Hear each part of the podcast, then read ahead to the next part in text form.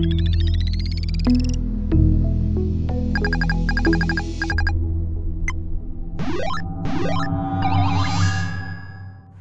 Hey guys and gals and others, welcome back to my YouTube channel and podcast review. We talk about movies, TV shows, and video games, and today we will be discussing a Trilla horror film on Paramount called, yes, and you've heard it, Orphan First Kill, a film about a prequel story about the original film called Orphan. The prequel story cast and story arc of Esther Plank, Isabelle Fuhrman, Trissa, Trissa, Trissa or Teresa playing Julia Stiles, and Matthew Finlan playing Gunnar. The prequel story introduces Esther's adventures of her becoming Esther two years before the present day story. It firstly showcases how she escapes the asylum and how she poses as the missing 12 year old for a rich family.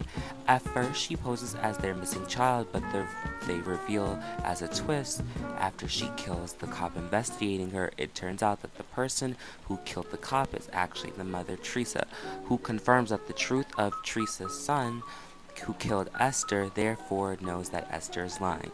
After the both confront each other, they choose to make a plan to please the saddened father because of his real missing daughter causes them to lie and pose as the child.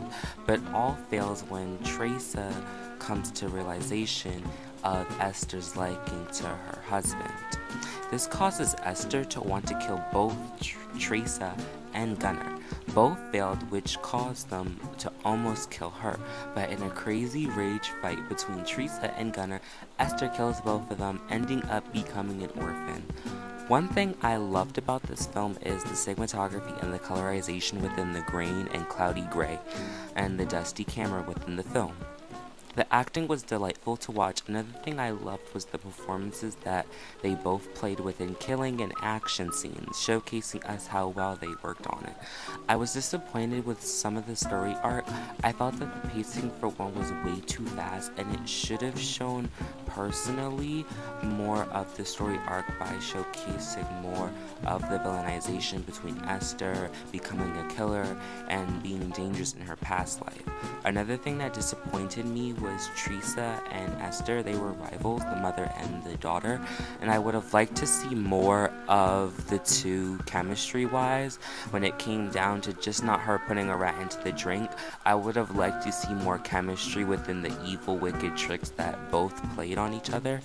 And one last thing is, I loved I would have loved to see if it was more branched out because um, one other reasoning I didn't like it is because it showcased that like the family doesn't like her and they sometimes insult her and i would have liked to see how the family duo kind of would treat her so badly to the point where she would kill them and there's a little bit of a stronger motive to kill them than just that small motive they showed us.